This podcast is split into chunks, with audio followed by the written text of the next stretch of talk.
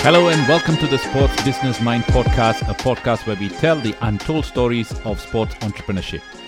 Being a sports entrepreneur is not about running a huge sports agency or a team, but there are everyday folks who are sports coaches who make serious impact in the development and well-being of young people around the world through their sports coaching business. My objective is to speak to these champions and find out why they started their business, their struggles, and their successes. Welcome to episode 4 of the Sports Business Mind podcast. Before we get on with the interview, a quick shout out to our sponsor, sportsbusinessmentor.com.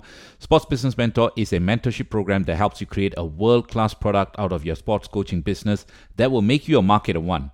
To get a quick training on how you can go from being in a saturated competitive market to being the only one in the market, go to www.sportsbusinessmentor.com to download the template and the training that you can use right now in your business. For today's episode, we go all the way to Sri Lanka, a country that's located in the Indian Ocean with a population of 21 million. But against all odds, my guest on the show today managed to build a soccer academy. The Thabit Ahmed Football Academy, or TAFA, is a privately run sports academy with branches in Colombo and Galle. TAFA was founded in 2009 with just five students, and since then it has grown to support the football development of over 200 children annually between the ages of 3 to 18. To talk about his journey, I'm glad to have Thabit Ahmad on the show today. Hi, Thabit. Fine, thank you, Mitch. Thanks for having me on your show. No, it's a real pleasure. I know it's very early in the morning in Sri Lanka. Thanks for getting up so early. I see you have your, your coffee or tea in hand over there. Yep, coffee is coffee is right here. Uh, it's 4:30 for me right now, but uh, I couldn't turn this down, so I'm very happy to be here. Excellent. Uh, real pleasure having you. So let's start by talking a little bit about your background because, as you would already know, this podcast re- mainly reaches out to sports entrepreneurs like yourself around the world. I've had guests from North America, Asia, and Europe as well. So tell us a little bit about yourself. Like, what's what's the background? Who is uh, Thabit Ahmad? To give it to you very simply, uh, I'm just a, a, very passionate football player, and at the age of 19, I, I hit a crossroad where I had to decide what I what I wanted to do in my life because uh, the doors for higher studies and universities had shut uh, within a year after I left high school. And the only thing I was sort of decently good at and passionate about was football. So I decided to pursue a career in that. Um, so it was either engineering or football. So I chose football, not uh, because I had no choice. Um, and then within a few years' time, realized uh, perhaps I was a better football coach than an actual player. You know what they say? When you can't do, you teach. So I was like, you know what, I'm going to teach. So I I pursued my my dreams of uh, becoming a football coach. I mean, that's pretty much my 30 second summary. Very nice. I was gonna say those who can't do teach, right? Uh, it's exactly. I, I seem to be doing a lot of that these days. After being almost, uh, I mean, almost two decades as an entrepreneur these days, I'm I'm teaching a lot of other sports entrepreneurs as well. But I'm still in the trenches. I'm still I'm still doing deals. I'm still working on a few projects. But you know, it's amazing when you said at 19 that it was a crossroad, and then you had to decide, right? Is it because you didn't have the means to go for higher education, or it's just decided that you know you were really going to pursue a career? No, it was uh, it was purely financial reasons. Uh, okay. Very financial. Everything was uh, at that at that stage. Uh, I, I had I was actually a better student uh, in academics than I was a football player. You know, so I was. Mm. I mean, the the route was, you know, finish high school and then off to England to study engineering. I'd already been accepted to go to university. I had my offer letters on the table Uh, and then uh, 18 finished school, and then we said, you know what, take a gap year, take one year off, uh, sort of uh, help with the finances perhaps. And then uh, gap year finished in no time, and then kind of realized, okay, I guess it's not going to happen.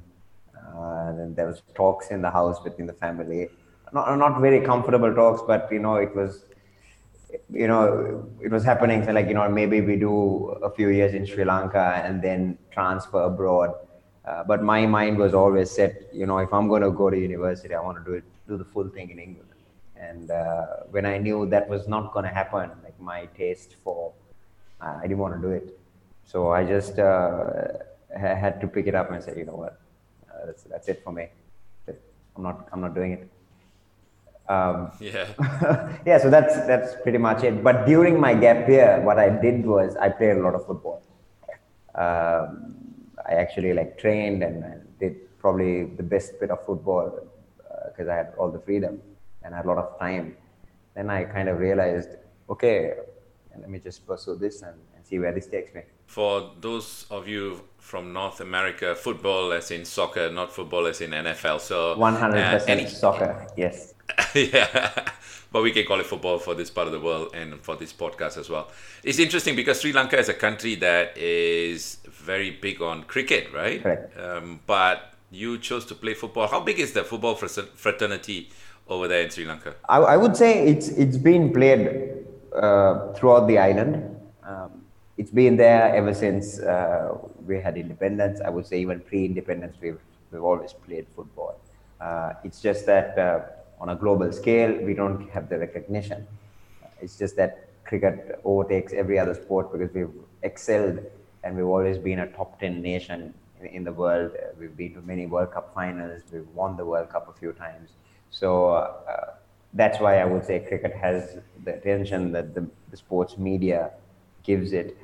But football is played uh, pretty much everywhere in Sri Lanka as well. So uh, it's out there. Uh, but not at the same scale as cricket, I would say. Let's talk about your academy. It's called TAFA, right, or TAFA? Yeah, so it's yeah, it's named after me. Like looking back, mm, crazy.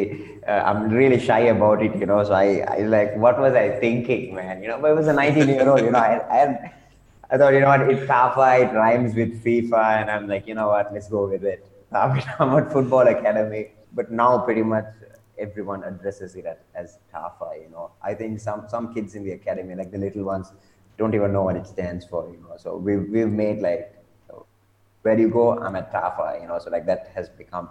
Um, I'm actually like kind of shy about actually saying you know it's Ahmad Football Academy. But that's just yeah, that that, that that's amazing because uh, as as you would say, at 19 years old, you had the courage and the confidence to name a football academy after yourself? You know, quite a few times I was like, what was I thinking, man? Like you're like a nobody. you know, you're not like it's not like the Steven Gerrard Academy or something like that. You know, it's like who is Thabit Ahmad again? yeah. No, but, but but well done. I must say that uh, you know, ten upon ten for confidence and uh, execution. Right at the end of the day, this podcast is all about being a champion, being you know, sports business minded. Right. So but well done, well done to that. Let's move on. Let's talk about the early days of the academy. I'm, I'm pretty sure, like most entrepreneurs listening to this podcast, you must have had your own share of challenges trying to get it, get this idea off the ground. Absolutely. Because a lot of them have this idea on the head, but trying to get it into reality, it's a big, big issue. And at Sports Business Mentor, my program where I teach, it's about visualization. We talk about how you take an idea and make it concrete how was that like for you? Like, how did you take this idea in your head and make it a reality? I, I would say it was a it was a step by step thing. Um, if if you ask me, like you know, in 2009, if you had any idea of what this is going to be like in 2020, uh, absolutely not. You know, I I myself was kind of clueless. But what I did want to do is whatever I did, I want to do it for like 100%. Uh, I want to give my 100% doing it. I mean, it, it started, I, I remember the date to be very specific, November 21st, 2009. I did my first session. Uh, I had five kids, uh, and I was lucky because there were uh, a few kids from the school that I just coached, my high school. I was the school captain, and I've done a bit of coaching in school as well. So some of the kids in school like, hey, Thabit, you're, you're still around. Looks like you didn't go to university. Can you coach us? That's how it started. Very simple. I said, yeah, sure, I'll coach you guys. And then it was pretty much word of mouth where more kids started turning up every week. And even at that stage, uh, it was never an academy. You know, it was just me turning up.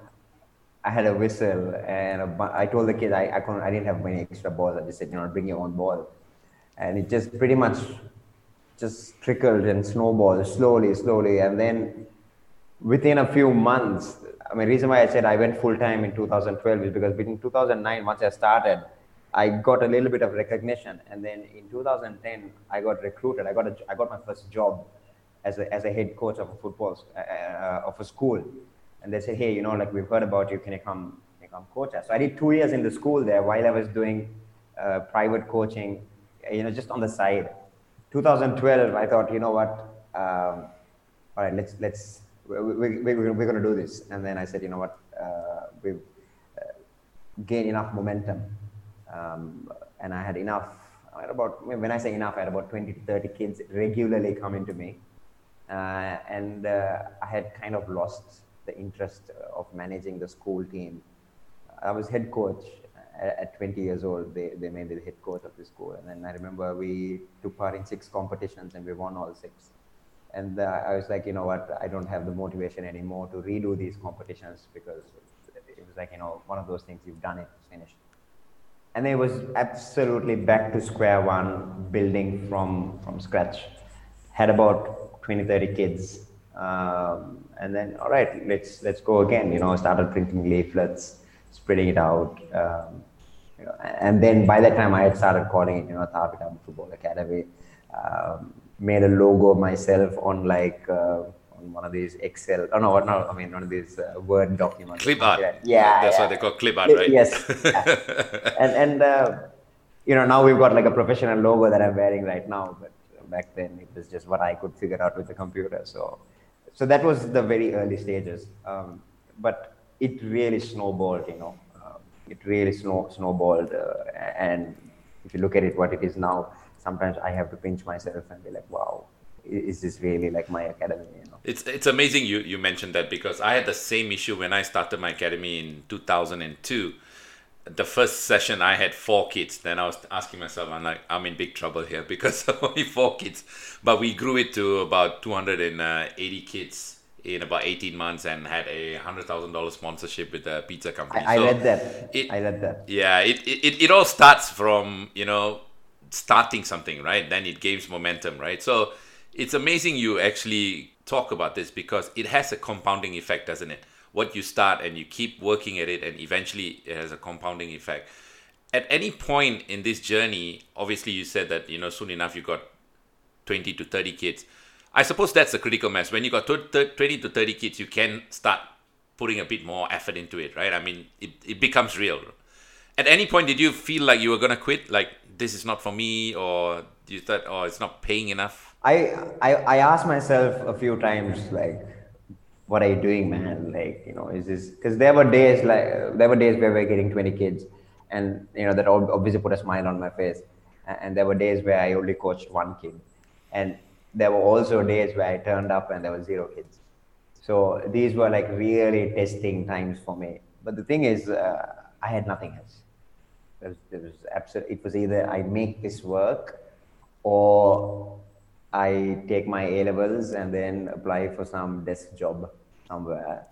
and I said, no, I'm not doing that. I said, and uh, it was one of those things where like I really wanted to like challenge myself and prove to myself, you know what? So many people around you have said that this is not going to work. And it was almost like, you know what, dude, I'm to make it work you know? And uh, i think those those testing times i'm so glad that i stuck through it. And just you know what let's let's do it. Let's go back again.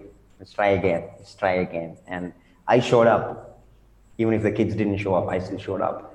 And every time i showed up i try i showed up with a smile on my face. But there there were days where i would go back and it's an absolute loss for me. Like like the renting the pitch the equipment and all of that was more expensive than the amount of kids that turned up. So, but still, it didn't it didn't bother me too much. I was thinking about it later, but like at that time when I was with the kids, it was always big smile on. It's have fun, and I think that sort of uh, had had a compound effect, like you said, you know, and that just spread slowly and slowly and slowly. So, who were you going after? Who were you a hero for? Like, where did you start? Like, what kind of kids you started training because a lot of the sports coaches that I work with now with the mentorship program, a lot of them are not un- they're unclear on who they actually serve. So in the end, they run around chasing their own tail because they're not very targeted. Did you were you very targeted when you started, or you just took on anybody? At first, I took on anybody. Not gonna lie. At first, I took on anybody who wanted who wanted. Ex- I mean, the, the whole idea was there's this guy who's just left school was unemployed, got a lot of free time on his hands, uh, knows a thing or two about football. And I was very friendly, got a friendly personality. So kids turned up and parents felt comfortable dropping their child off, uh, you know, with this 19, 20 year old guy. Um, and they knew like, I can, you know what, uh, for, for about an hour, they're going to have a good time. Uh, maybe learn a thing or two. And I also I took I took it so seriously. You know, I was in I had my clipboard, absolutely not qualified. You know, like I had a little bit of an idea what I was doing, but you know, looking back, I was like, I look at 19 year old coach Thabit and like now I'm like, wow, big difference. But still, like the passion and the intensity was still there. Um, so I, I took on anybody who wanted extra training. But I would say in the last three four years we've really like figured out what is our market and uh, you know at first i was saying things like you know i want to produce a national player you know crazy ambitious you know like you know, i want to produce the first english premier league player like all of that. But then you you kind of realize listen uh, rather than being a jack of all trade if we become a little bit more specific and focused i feel like we can make a bigger impact. And like now we've sort of really like cut down and we, we our target audience is now between 4 and 14 and i can tell you a little bit later if you want like why we focus on that age group. And i feel like we have a much bigger impact on kids in that age category. So like yeah we went from all over the place to like now we focus on 4 to 14 excellent. Because like I mentioned, it's it's so important to hone in on your target audience because then you know exactly who you serve and your marketing message and everything else can resonate with the people, right? And I've seen these businesses change as soon as they become so targeted and especially being an entrepreneur and a lot of sports coaches are you know solopreneurs right they're single owners of the business they cannot see beyond themselves and you know things really change for them let's go into that bit since we are at it, right? Let's let's talk about why that four to fourteen for you. Yes, the main thing at first I I was like let's say from 2012 to 2014 15 is it was like the radical era you know like major experimentation taking everything on board like you know i even went to the fact that i even registered uh, a professional football club uh, with the with the aim of like you know a kid from tafa would go from grassroots all the way to you know under 12 14 16 18 and then eventually uh, start playing professional football in the league. And i registered a club called colombo city football club.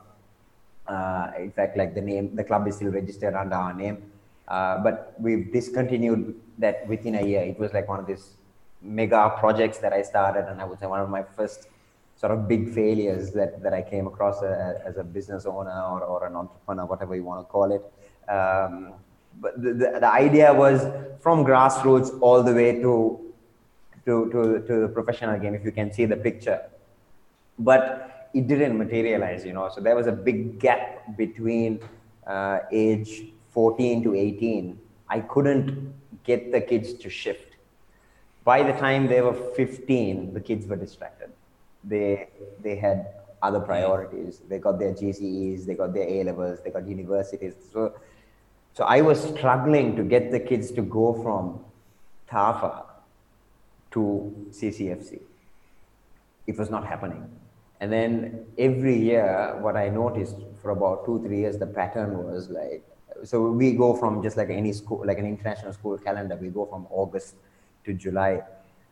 You know, August, September, October, November, December, really good turnout, absolutely amazing. But past Jan, Feb, it's always a dip. The numbers always reduced for the 14 15 16 year old kids. And and then we kind of realized you know what? This is the problem. The kids priority is now going into um, sort of o levels and a level exams so they, they don't want to come play football so it was becoming a bit of a challenge for me to maintain that program and then uh, what i did was with ccfc we i recruited a bunch of uh, professional players around the league.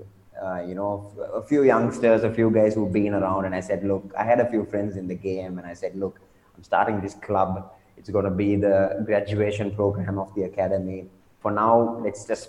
I need a bunch of senior guys to keep the team running, and eventually, within maybe five years, we will have our own crop of players. but I just couldn't maintain both programs, you know. And then uh, we had to make a decision. Listen, are you going to pursue the professional game uh, as a club, or are you going to pursue the academy? And it was very straightforward. I, I said, you know what, I'm going to drop the club, and we just focused on the academy. And I think one of the best decisions we've taken. Yeah, with a lot of uh, entrepreneurs, this becomes a problem, right? As soon as you start getting a bit of success, you start diversifying, you start thinking very big, and you know, with scale comes problems, right? Because not not to say that just because you got scale, you're going to make more money. In fact, the cost is going to go up. No, absolutely. With this, the cost was uh, really stupid. In fact, the academy was funding the club. yes. Okay, and I was thinking, where is this gonna go? You know, uh, at one point I had 30 players on my club roster who who at first agreed, you know, they will play for free for the first year. So I said, oh yeah, you know, they're gonna play for free. But then you realize you still have to fund uh, the pitchers for training. You got to give them food and beverage. You got to give them transport money. You got to give them uniforms. There's no sponsors. There's, it was there was zero sponsors. So all of a sudden, I just realized whatever the fees we were collecting from the academy is being channeled to the club. So it's like this white elephant program that's being funded, and all of a sudden, I'm asking myself, what is going on here, man? Like you're all over the place. This is more costly than I actually thought, and can I sustain this for five years? And I thought, you know what? Absolutely not. Reality check, and I'm so glad we were like, okay, you know what? Done, dismissed. Thank you. Party's over. Yeah. Well, you tried and, and you decided that that's not the way to go. I mean, sometimes it's uh, really good to know that you take an effort, you create a, a small business when you diversify. When it doesn't work, you kill it quickly, right? A lot of entrepreneurs, what they do is that they tend to hang on to it for way too long and then they sink along with the main the core business sinks along with everything else they are doing. Let's fast forward to what you are doing right now. Tell us a little bit about the current business. Current business is, is, is quite exciting. I would say 2019, 2020 season was like massive pivoting moment for the academy because I stepped down as as head coach. Uh, it, it was uh, it was it, it was on my mind for about for two years. I've been thinking about it. I said, look, it's time for me to step down. It's time for me to step down. I wanted somebody fresh um, just because like, I've been doing it for what what eight years full on, and uh, just felt like the academy needed something refreshing, uh, somebody new, somebody new, new ideas. Uh, because I was, while the business grew, I had to focus on the administration side of things. I have to manage it like a business. If not, uh, it, it's not gonna go anywhere. So I just thought, you know, in the best interest of the academy, the kids, uh, and the stakeholders, I just thought, you know, I have to, I have to step down. Uh, and then luckily this year, uh, we, we, actually appointed the, the first head coach uh, who has nothing to do with me, like on, on a personal level or, or family or relation, nothing. It's just strictly recruited on merit.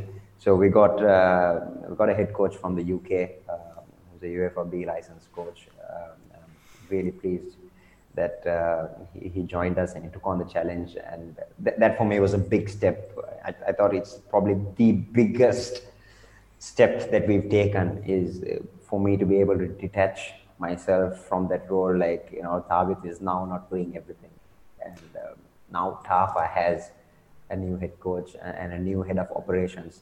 Uh, that, that actually that was the first thing we did was appoint a head of operations for to, to help the administration side. And when we appointed the head of operations, I said, look, one year I will work with you as the head coach. And together we've recruited a new head coach. And she, she actually helped out a lot. She's also British, half Sri Lankan, half, half British.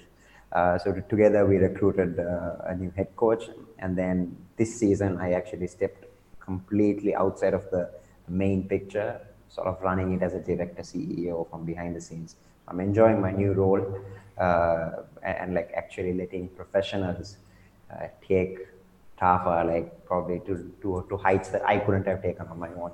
So it's very it's a very exciting stage to be in right now. It's amazing you mentioned that because sometimes as business owners we can't detach ourselves from the business, right? Because it's the it's our baby, we created it, and it's very hard for us to say, okay, I'm gonna step aside and look in and every little bit might irritate you because they're not doing it the way that you do it Yes. So well done to detaching yourself. Now you can actually work on the business rather than work in the business.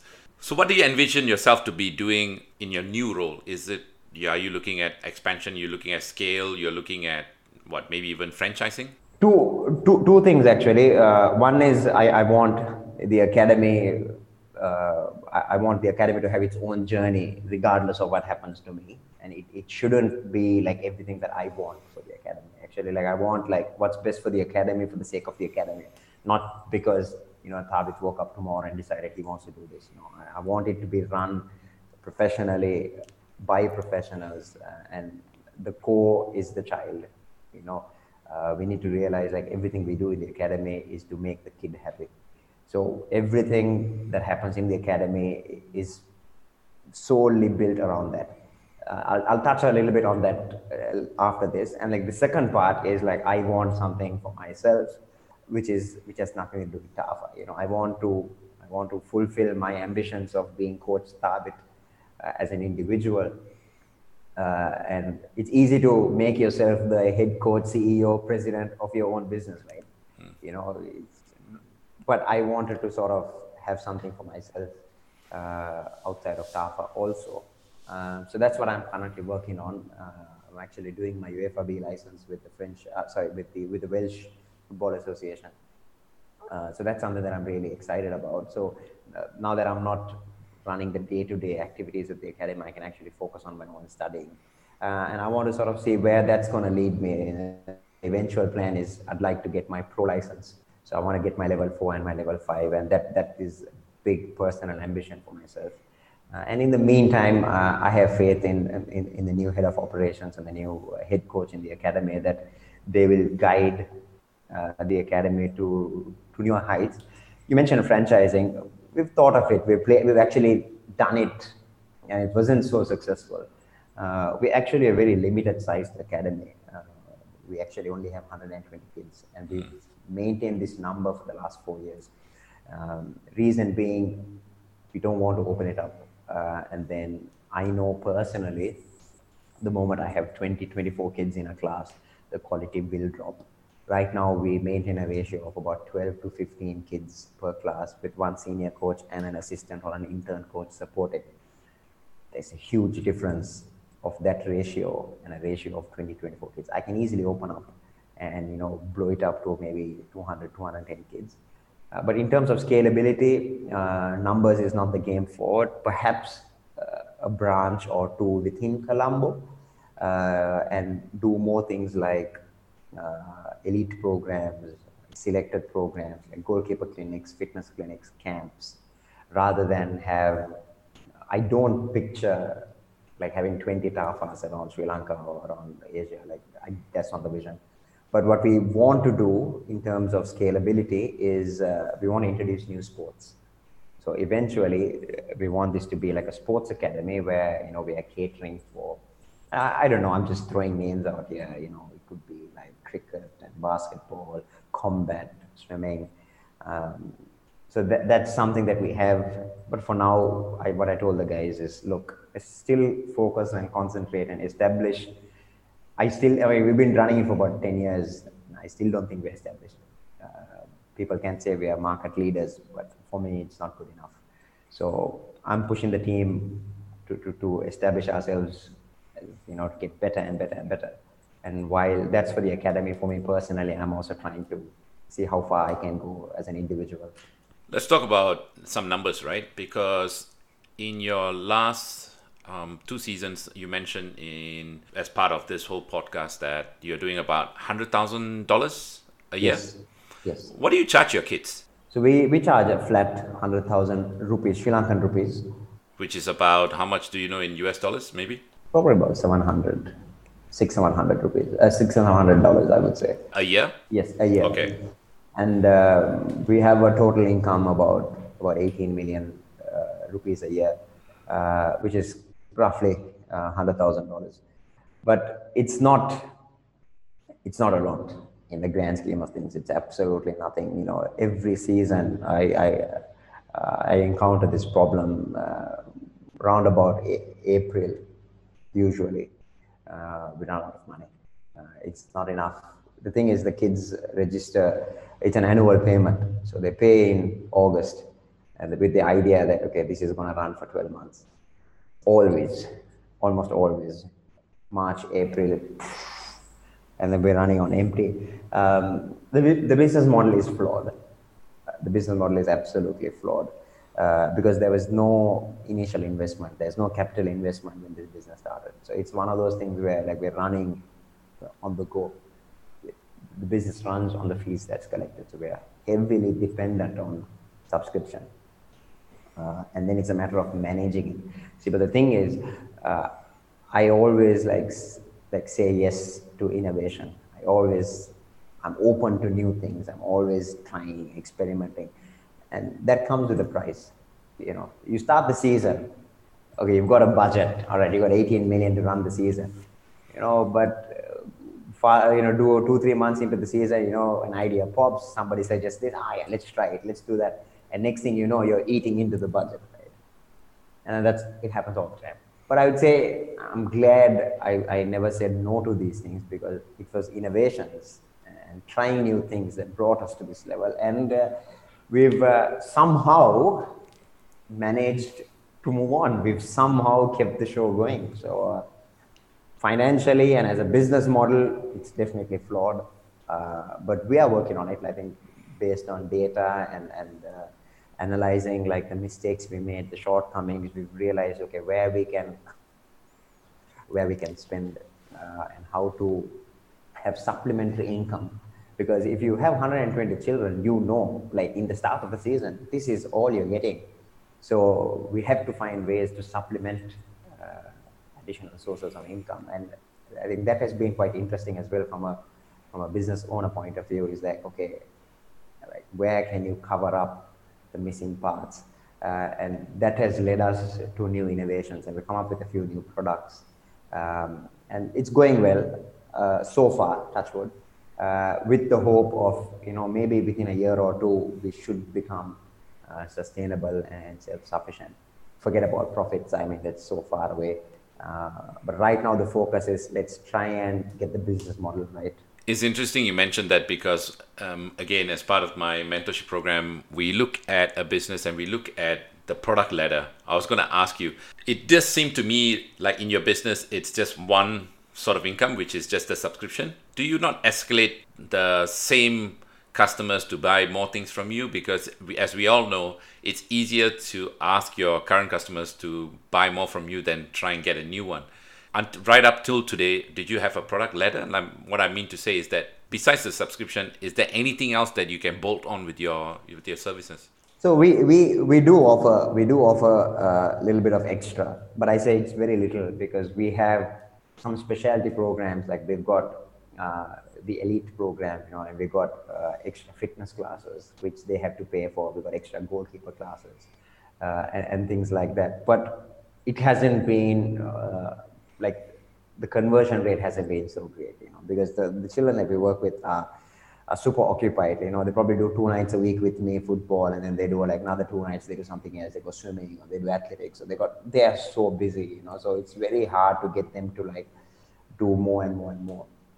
But in terms of products, what we've done in the last few years, which is something really cool, never been done before for for football, uh, is we actually go into schools, into primary schools, and we take over the PE department. And during the daytime, our coaches are also qualified PE teachers. So what we do is during the day we teach the PE uh, and we run the sports department of these primary schools, and in the afternoon run the run the academy. So this has proven to be a, a very nice supplementary income. Uh, so that's something that we're actually focusing on a little bit more and more, uh, just making the most of our morning time. So we partnered up with a couple of schools uh, in in Colombo, and this also works as a, as a nice little uh, exposure for us because when our coaches are working uh, in these schools, you know, all of a sudden parents are wondering, you know, who are these new PE teachers? You know, so we sort of parachute in, and then it's obviously, you know, these are TAFA coaches. Oh, what is TAFA? And then and then that has spiked a bit of interest and awareness about the academy. So I can't give a direct correlation, but I know for a fact since we started working with schools, uh, the amount of interest we've received from children from those schools has definitely gone up. So these are the sort of two, three products that we've got. Uh, but as from but this season onwards, since we've approached uh, uh, sort of like a new vision with with the new head coach, uh, we are definitely launching uh, an elite program. It's going to be called TAFA Select. Um, and this will be a, a fully structured uh, elite program. And hope, hoping, I mean, COVID and everything, uh, when things settle down, we'll probably be able to launch in January. And this will be a really exciting, cool project for children who want more, mm. more than just two times a week. So, fingers crossed. Well done on getting the coaches to do work in the morning because when I had my academy, I had a Brazilian coach that I hired on a full time basis. And that's what we did. We we took over contracts with uh, quite a few schools, and uh, exactly like you said, it really helped with keeping him occupied. And obviously, he started winning some games and some competitions that really put the highlight on the academy, and you know, more kids came on. So it's it's like a it's, it's like a flywheel model. Uh, it's a it's a it's a win-win for for the school, Both. for the coaches, and the academy. And, and like you said, the point where it keeps the coaches occupied because they, they don't want to be bored like you know what are they going to do like all, all morning you know? And and pretty much all our coaches except for one or two specialists are from from the uk so when they're here they're actually like listen mate like just doing three hours of academy work in the afternoon is not enough. Yeah. So it worked out quite well that they were able to like engage with uh, and be a part of a bigger team in the school. Let's talk about marketing because after all we are a sports business podcast. And let's hone in on your marketing. What what have you done to market the academy? I'm going to keep it very simple when it comes to marketing. I think our best form of marketing is our own students. And we focus on making sure that this child, whoever who enters the academy, is having an amazing time and is leaving with a smile on their face. And I know that has uh, an effect. When they go home and they and the parents see, you know what, my child has had a good time, I know for a fact these parents are going to talk. And to be very, very honest with you, we have come to this stage and grown with absolute minimum external marketing. And I think our biggest strength has been word of mouth and referrals. Pretty much everyone can be connected to, to somebody within the academy. They have joined us because of a referral. Uh, and we easily, I think the last four or five years, we've hit the stage where we have a wait list. Mm and uh, the moment we hit 120 that's it gets a shot. Uh, and sometimes uh, there have been a few occasions where a child or a parent had to wait an entire season to join the academy because the age group was full. Uh, and we stuck to this. And this i noticed uh, two things. Uh, the kids in the academy or the parents in the academy appreciated that oh, you know that we're not greedy and we're not going after more people. uh, and they knew for a fact that we would focus on their child. That that was good marketing, I would say, and like they spoke about it very well. And the kids on the wait list, or like rather the parent. I mean, in here it's very important to understand that the customer is the is the parent. Yeah. The, the, the parents on the wait list also realized, okay, hold on a second, these guys, uh, just because I want to pay and join the academy doesn't mean I can join the academy. So I think these two types of word of mouth was very strong for me, and like quite a few times I would like, you know, socially when I bump into people, like, hey, dude, you know, I know a guy who's uh, who's been trying to get into the academy, but they've been kept on the wait list. What's what's the script? What's going on? So I felt like that type of conversation that people were having in, in a social circle was probably the best marketing that we've had. Uh, but other than that, mate, like we've had no budget for anything crazy. So we just have a standard Facebook page and an Instagram page, and we do a bit of uh, a, th- a thing or two on YouTube. But other than that, we've not done anything crazy in terms of marketing.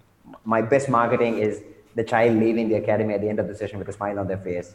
I would say is 10 out of 10 the best marketing we've done. It's a little bit different when I look at your model in the sense that you have a ceiling. Um, so you're not really going for numbers, you're just going for to cap out at 120 and that's you're happy with that, right? So it's very different to a lot of the other coaches that we work because the everyone's going for scale, especially when you are with a subscription model. The only way it's going to work is to make sure that the numbers are in and when you hit the critical mass that's where you kind of see profits and stuff like that. And for a long time in my, even in my, my own academy that's what we were trying to achieve. But let's not forget as well the, the, the larger the numbers the more the cost goes up. But yet still you can build a very profitable business.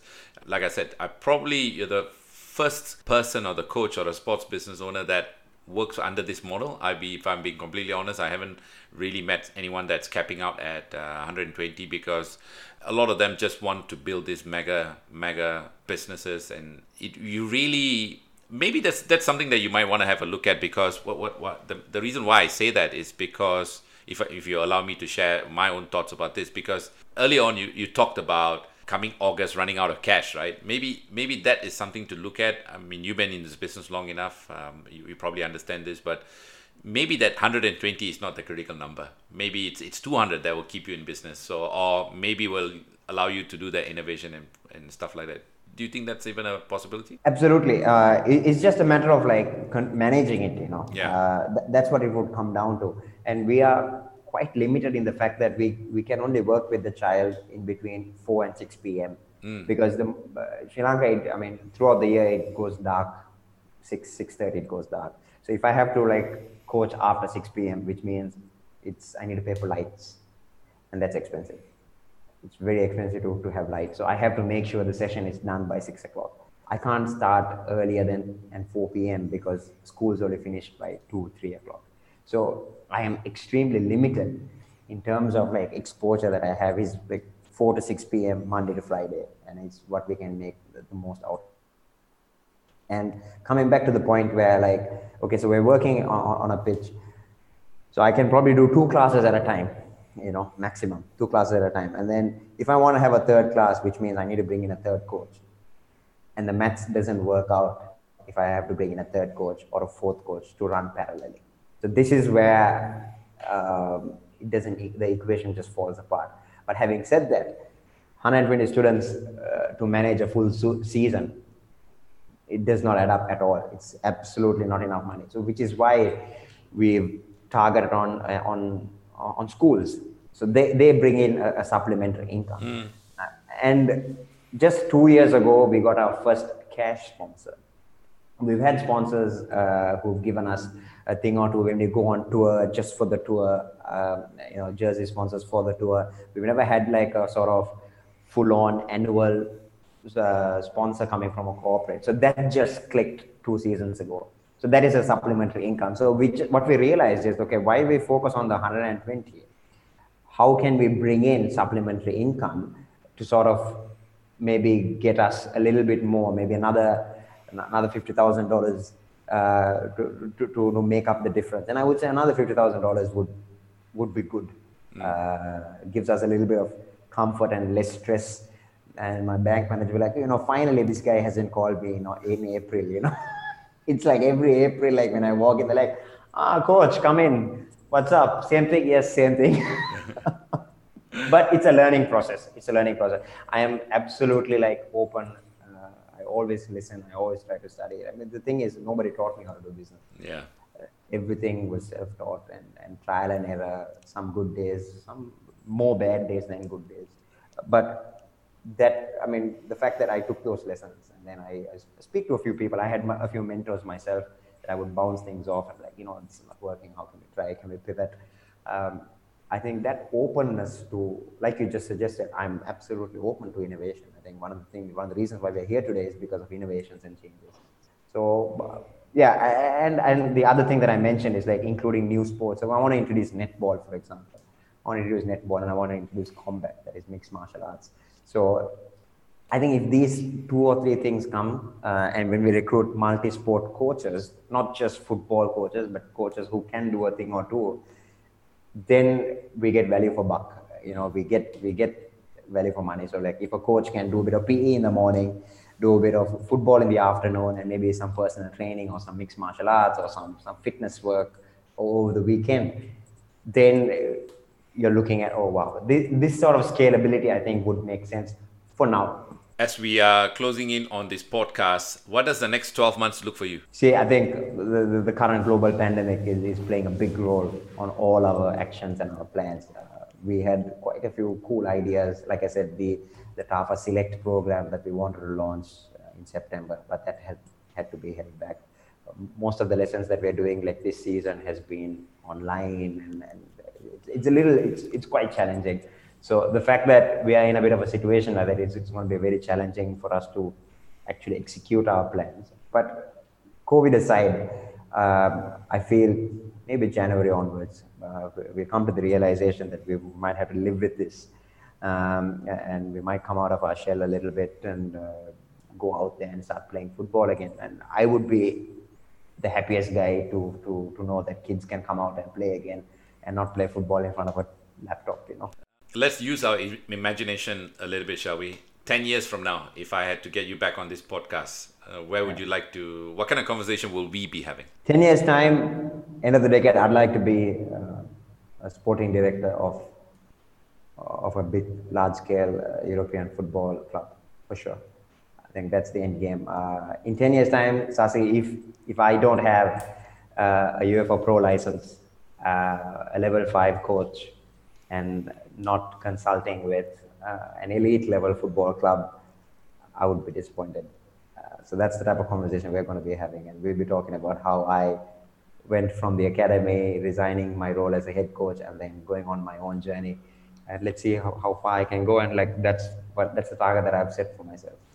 How, how, how about you? How about you? Ten years from now, what, what are we going to talk about? What, what are you going to talk about? It's very interesting because I think um, I, I am taking a different journey myself. You know, having built a business uh, for over the last 15 years, exited it, and now these days my um, I would say my vision is to to to help sports entrepreneurs like yourself. So 10 years from now, I see myself not obviously living in Singapore. I've got two young boys that are, you know, they, they're taking the path of elite football. They're nine and seven. So hopefully I'll be managing them in somewhere in Europe and uh, living, living off them. Let's put it that way.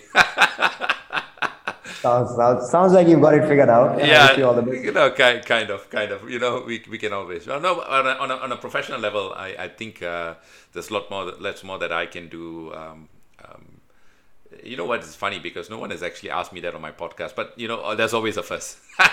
now you got me thinking. Thank you so much for your time, um, uh, uh, Thabit, and I really, really appreciate you. Look like a, a guy that has, um, you know, just just not just talk the talk, but you walk the walk as well. So, wishing you the very best, and uh, hopefully in ten years' time. Let's not wait till ten years' time to get on an, another podcast. Thank you so much, Afi. Pleasure.